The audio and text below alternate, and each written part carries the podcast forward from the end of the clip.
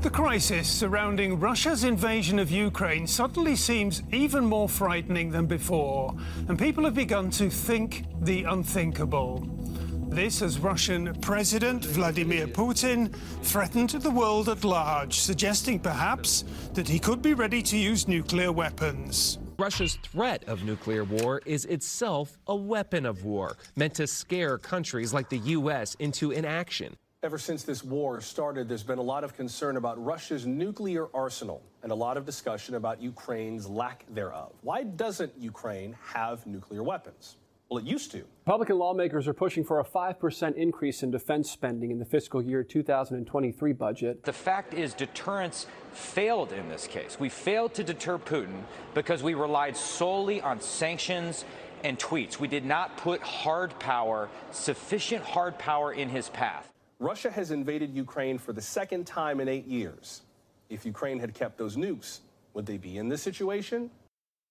Today, on part two of our nuclear inheritance investigation, we're going to take a look at Ukraine and whether or not it was right to give up its nuclear weapons following the fall of the Soviet Union. After the fall of the Soviet Union, new states were formed that housed massive nuclear arsenals, and the world was forced to deal with a new non-proliferation challenge. To whom did these weapons belong? Which of the former Soviet Union's coalition of separate states, cultures, and ethnicities were the rightful heirs to its security agreements, treaties, and nuclear legacy? Who is the rightful heir to its position in the world?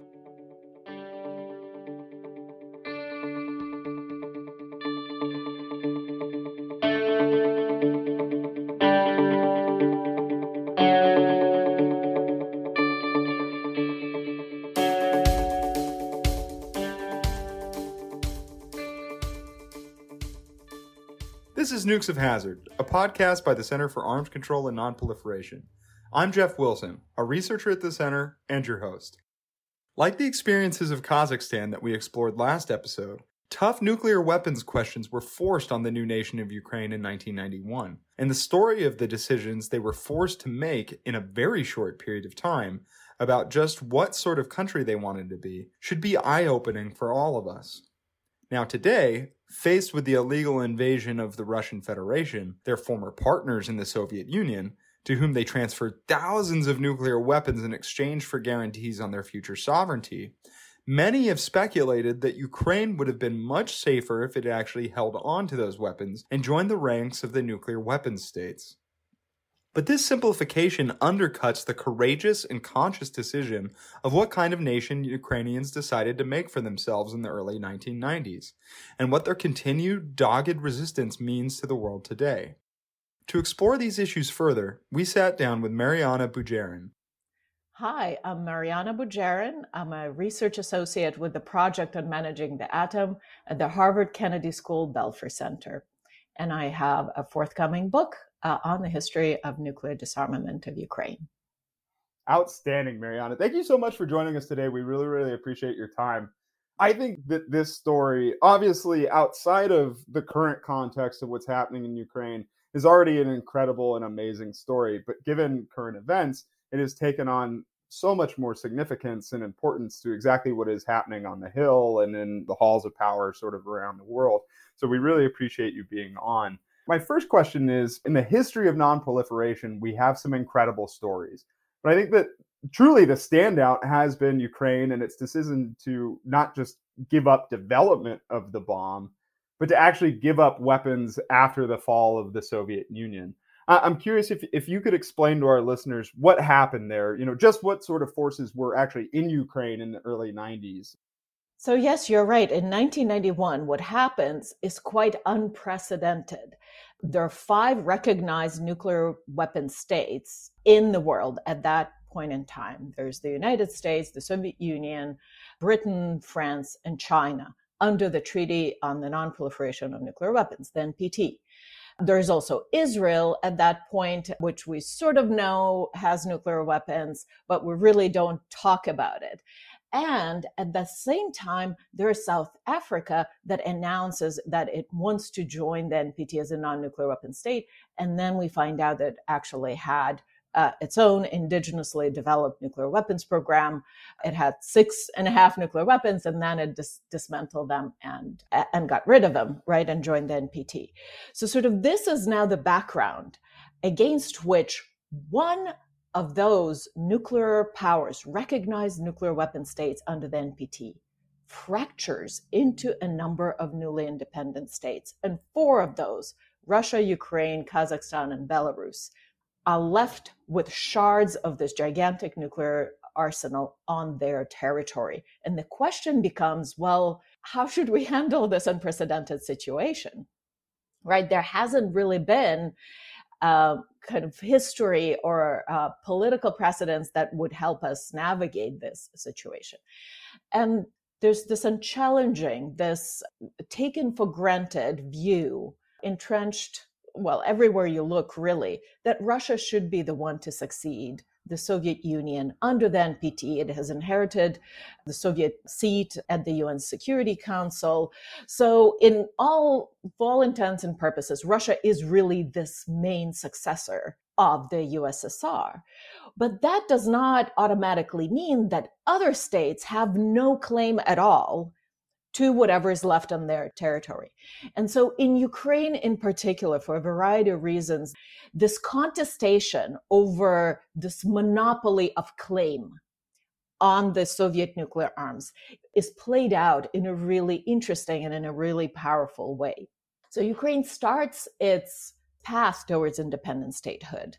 Uh, and we often forget that it starts its path with basically unilateral renunciation.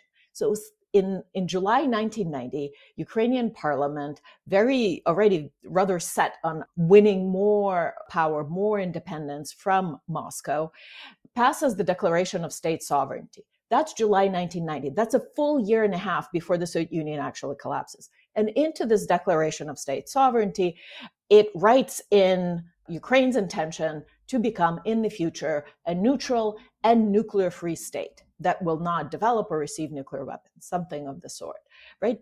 At this point, nobody forced Ukraine to do that. That was fully uh, sort of uh, voluntary desire of the Ukrainian people. And the reason for this was twofold.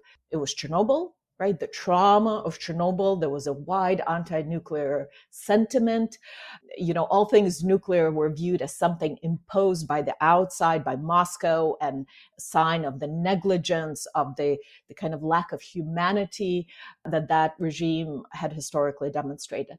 And that there's also an understanding that Soviet military, especially the strategic deterrent forces, strategic missile forces, and air uh, and sea based deterrents, that system is hyper centralized and super, super secretive. And that these are very tight command and control chains that basically tie Moscow, tie Ukraine and everything that's deployed in Ukraine to the central authorities in Moscow. And then there's understanding that unless you sever these military ties, Ukraine will not be able to attain full political independence. Well, history takes its own turns, right? History rushed ahead, and the Soviet Union collapsed without the necessity to actually break up these military ties, right? And the Soviet military stays stands intact as yeah, I like to think of it as this sort of exoskeleton, right, from which the political body had had vanished, but these structures, military structures, are still in place. So in conventional realm, Ukraine uh, really launches very quickly, already after declaring independence in August 1991, in, in an effort to establish its own conventional military force out of whatever units of the Soviet military that were left on its territory. But there's a problem, right? There's this gigantic strategic military force and there's tactical nuclear weapons, third largest cache of these weapons in the world that's stationed in Ukraine. And the question becomes well, what is to be done with that force? Quick follow up question. Like you said, there's three states that are left with Soviet nuclear weapons, right? There's Belarus, there's Ukraine, and there's Kazakhstan. Were these weapons, would they have been usable by these new states? Or was command and control still maintained someplace else? So, command and control was still firmly in the hands of Moscow. But in any technical sense, in any operational sense, the controls were such that it was basically Yeltsin had the launch authorization unit, the so-called briefcase, he had the codes, and he was uh, would have been in a position to authorize the launch uh, of a nuclear strike, even though the procedure for sort of consultations with others, sort of procedural veto, as it were, did exist, uh, was negotiated ultimately. However, Ukraine, in addition to these weapons, did inherit a rather impressive technological, scientific, and industrial capacity. It was home to one of the three main producers of missiles. Nuclear physics was actually on, on quite a high level, and there was as we later found out, two or three hundred kilograms of highly enriched uranium stored at the Institute in Kharkiv and Nuclear Institute in Kiev. So even though Ukraine did not inherit kind of a ready to use strategic deterrent, it inherited what I like to call a really generous proliferator package. And on top of it, what it also inherited and where the crux of the contestation really resided over the next you know two three years until 1994 when ukraine made the decision to join the npt was over the claims of succession to the soviet union so this monopoly on nuclear inheritance was extremely important for Russia then. It guarded it really zealously. And it did not accept any of Ukraine's claims that this was actually, even though Ukraine won it and, and stood by its determination to surrender these nuclear weapons uh, in the end, that it at least, as the, the legitimate successor, the legitimate owners uh, of these assets, that it wanted to be fairly compensated. So much of the contestation was really not about whether Ukraine would grab operational control over the strategic uh, arsenal nuclear weapons on its territory, but rather how this disarmament process would look like.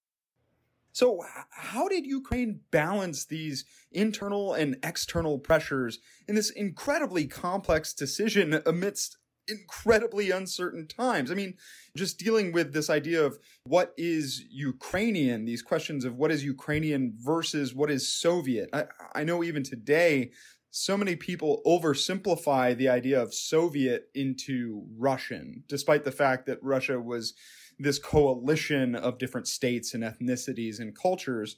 But that there's this moment where not only is Ukraine becoming a new state, but has to take into consideration becoming the third largest nuclear weapons state and a pariah, or give up these weapons and have sort of a less concrete security or potential deterrence. Th- this decision making paradigm is just so complicated and was forced on a new country so quickly. And, I, and I'm curious if you can just sort of walk us through how this happened and, and why they made the decision that they did there.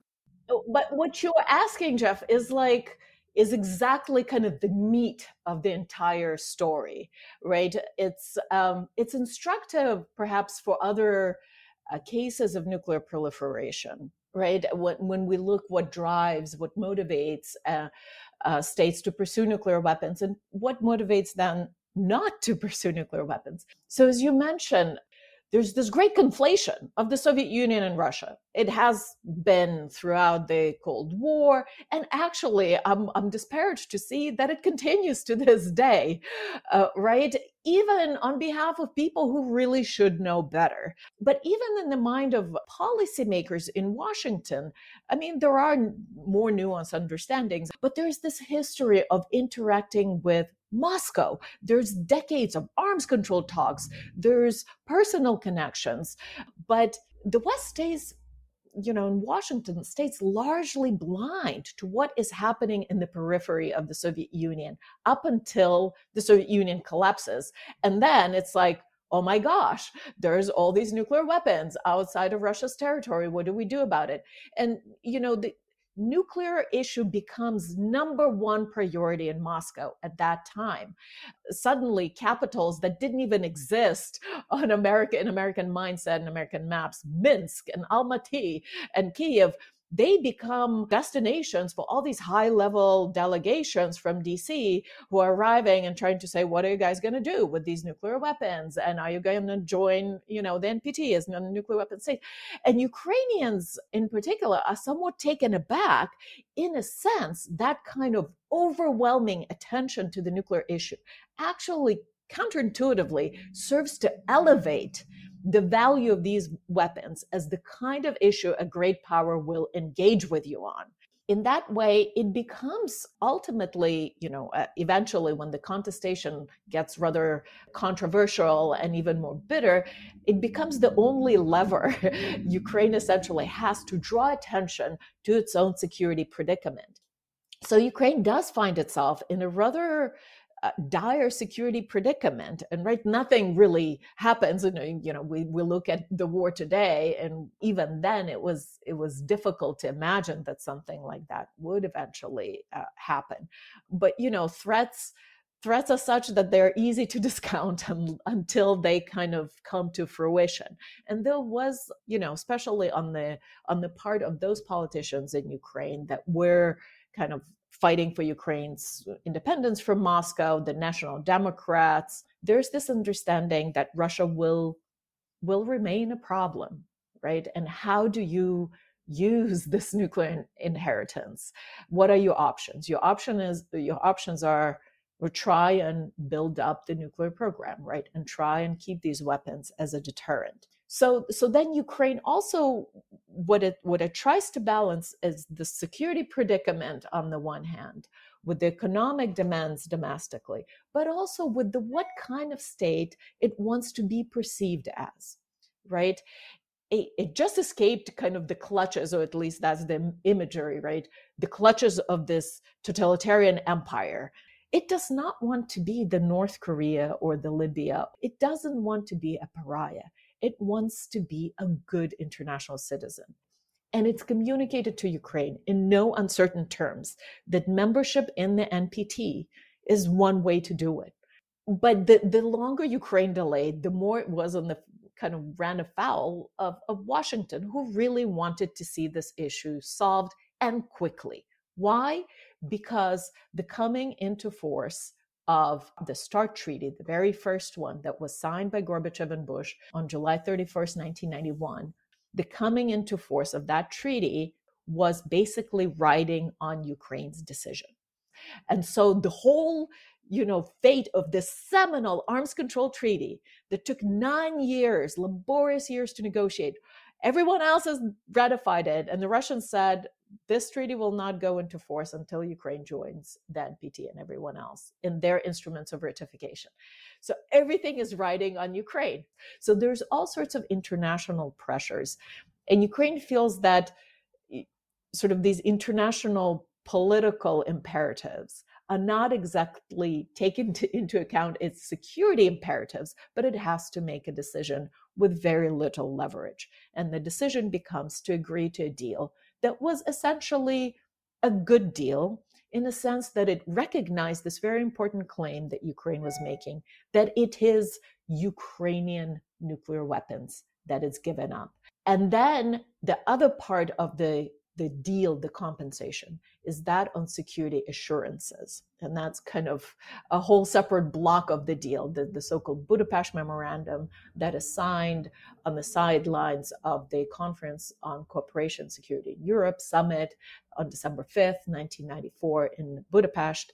Uh, and uh, is now known uh, as a famous or infamous, uh, depending who you ask, Budapest Memorandum let's let's get into this piece a bit more. And this is so fascinating. I think that the fact of just how complex all of this decision making was, how complex the scenario itself was, and the international pressures that Ukraine is feeling.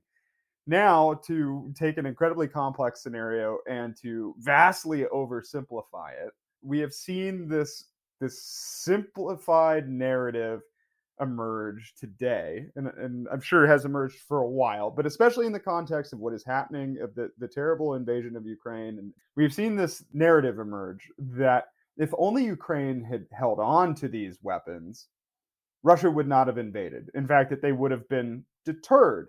That that is the purpose of nuclear weapons, um, and that nuclear weapons, you know, serve that ultimately, and they're a good thing to have because of that. So Ukraine should have held on to them.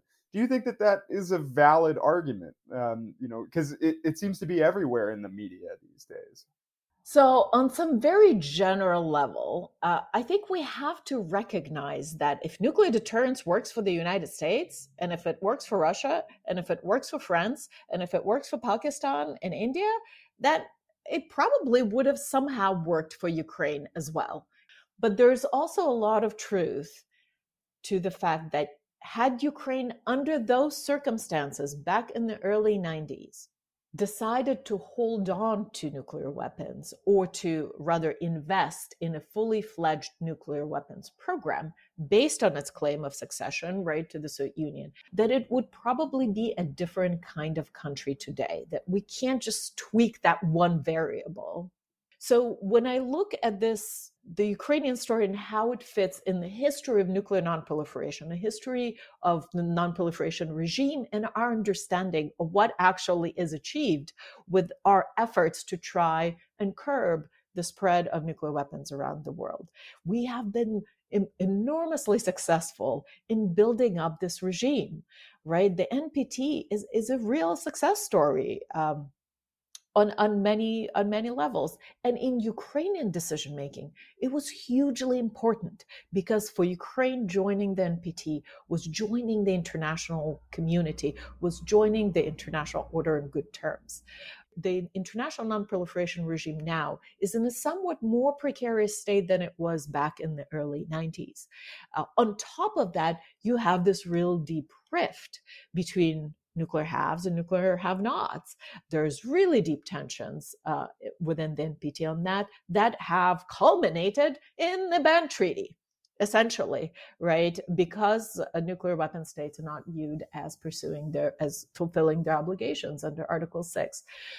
So now, against that background, you have one of the signatories of the so called Budapest Memorandum on Security Assurances to Ukraine, a country that had a nuclear option, let's, let's call it that way, that was, you know, in Ukraine's view, under international legal terms, a legitimate option, right?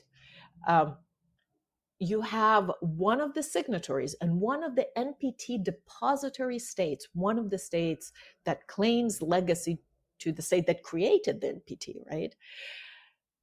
Breach that agreement in the most kind of glib way, right? And prosecute a war against that country. The optics of that are really quite bad for the non-proliferation regime to say the least. So whatever we think about the content whether these were guarantees or assurances and there's a lot of semantic um, kind of debates about exactly what was pledged the fact that such a memorandum exists that a country surrendered a nuclear option and joined the npt with this memorandum in tow and that now this this Budapest Memorandum became part and parcel of this broader regime, and now it's breached by a country that signed it and has been a stakeholder, a major stakeholder, and a guardian of that regime for decades. It is extremely damaging, to say the least, to the credibility of that regime. And I think this is fascinating because it sets up sort of another reason why Ukraine is exceptional, right? We, we find ourselves in this moment where Ukraine is under constant nuclear threat. And and I love the way that you phrase this, but you say that at stake in Ukraine is not just the future of that country and its people, but also something much bigger, the future of nuclear nonproliferation. Um, for years, like you've talked about, and we, we saw through the Trump administration and even before, that this fear that nations and, and rogue nations are going to push for nuclear arms in an increasingly uncertain and threatening world where sort of the norms and values have fallen apart, right? And that they say, well, listen, the only thing that's going to keep the United States or Russia or whoever it is out of our sovereign territory is nuclear weapons. Like, what if Saddam Hussein had actually built nukes, you know, or what if Gaddafi had decided to to keep his WMD program, would they still be in power? And all of a sudden, that seemed like a realistic scenario. But here in Ukraine, we see this country not only fighting against a nuclear aggressor,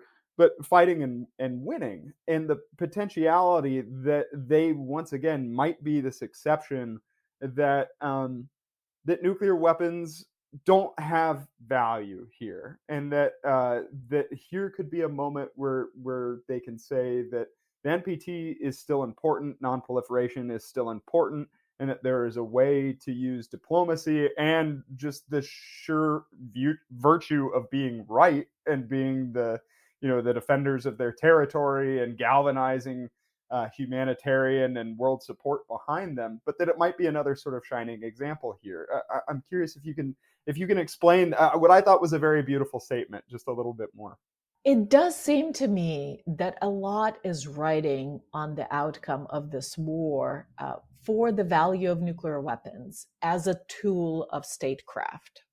So if Ukraine prevails, if it's somehow whatever prevailing might mean, right, uh, whether restoring its borders fully or at least to the pre February 24th state, if Ukraine prevails in that way, then clearly the lesson here is then you could have the world's biggest nuclear weapon arsenal and you could still lose in a conventional war to to a state that is committed that that has sort of right on its side.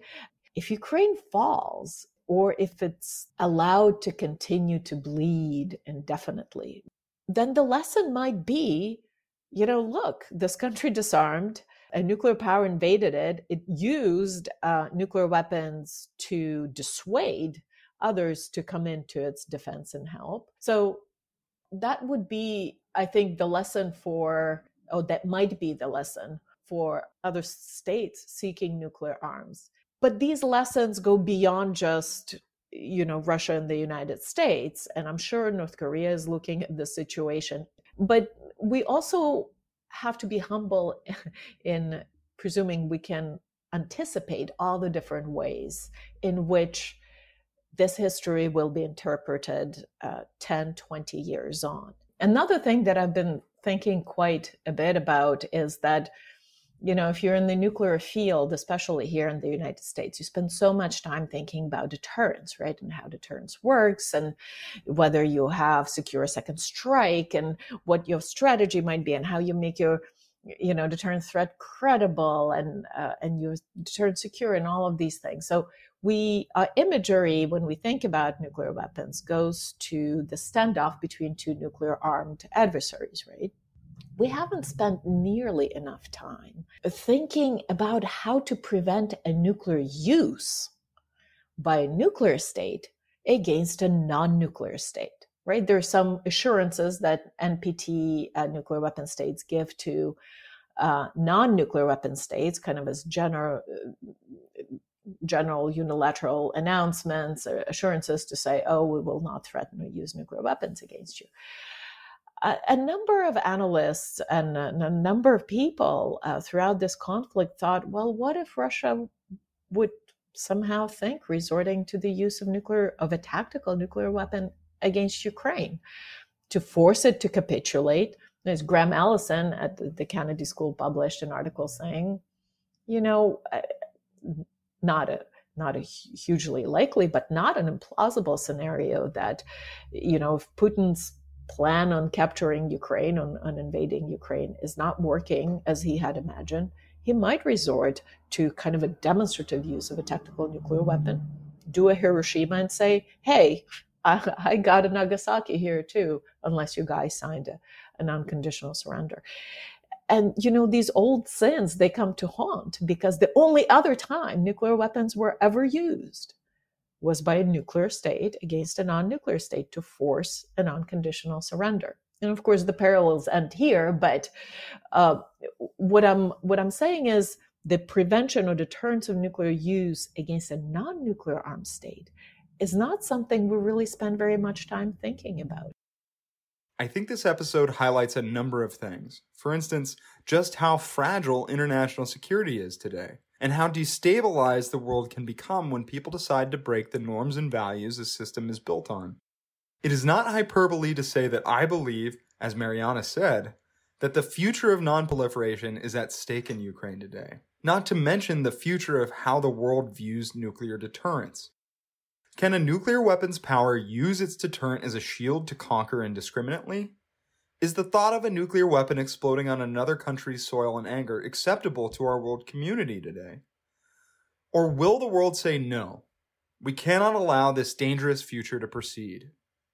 Again, the way that countries interact with each other is based largely upon a system of norms and values, with nuclear weapons states holding an even wider swath of those than non nuclear states.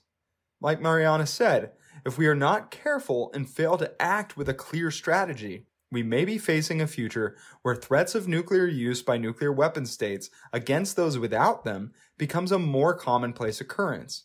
And in that dangerous potential future, the few guardrails that remain in protecting us from a global rush for new nuclear weapons programs would almost certainly crumble. Already, there are four nuclear powers that are not signatories to the Non-Proliferation Treaty. What if other regimes feel that the only way to defend themselves or secure their sovereignty in a world where the international norms and values have crumbled is to race for nuclear weapons? We all must work together to bring this ship back on course. Continuing to stray towards a world in which even one nuclear weapon is used in anger risks the livelihood of us all. Unfortunately, these questions and their very real potential impacts are happening in Eastern Europe as we speak. We may not know how things will turn out, but the simple truth is that we will be safer with fewer nuclear weapons, not more. The answer cannot be a return to the dangerous rhetoric and aggression of the past, as Mr. Putin would seem to have it. Instead, we must push for more limits on the world's most dangerous weapons and build a future where their use is not a bargaining chip between nations, but remains as unthinkable a prospect as, say, releasing a new coronavirus on the world to solve a trade dispute, or melting an ice cap in order to drive up beachfront property sales in Las Vegas.